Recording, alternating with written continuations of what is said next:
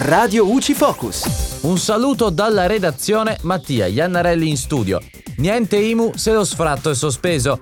La disposizione va incontro ai proprietari di abitazioni che, danneggiati dalla mancata percezione dei canoni e dall'impossibilità di disporre dall'immobile, sarebbero stati comunque obbligati al pagamento del tributo. A beneficiare dell'esenzione o rimborso sono esclusivamente le persone fisiche.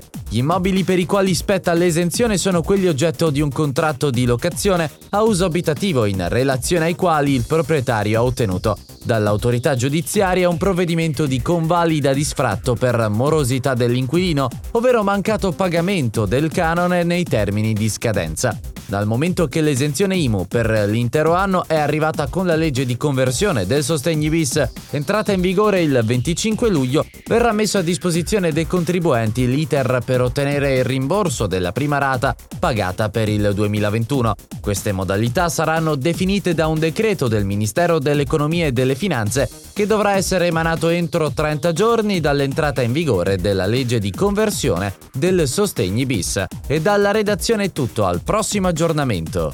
Radio UCI.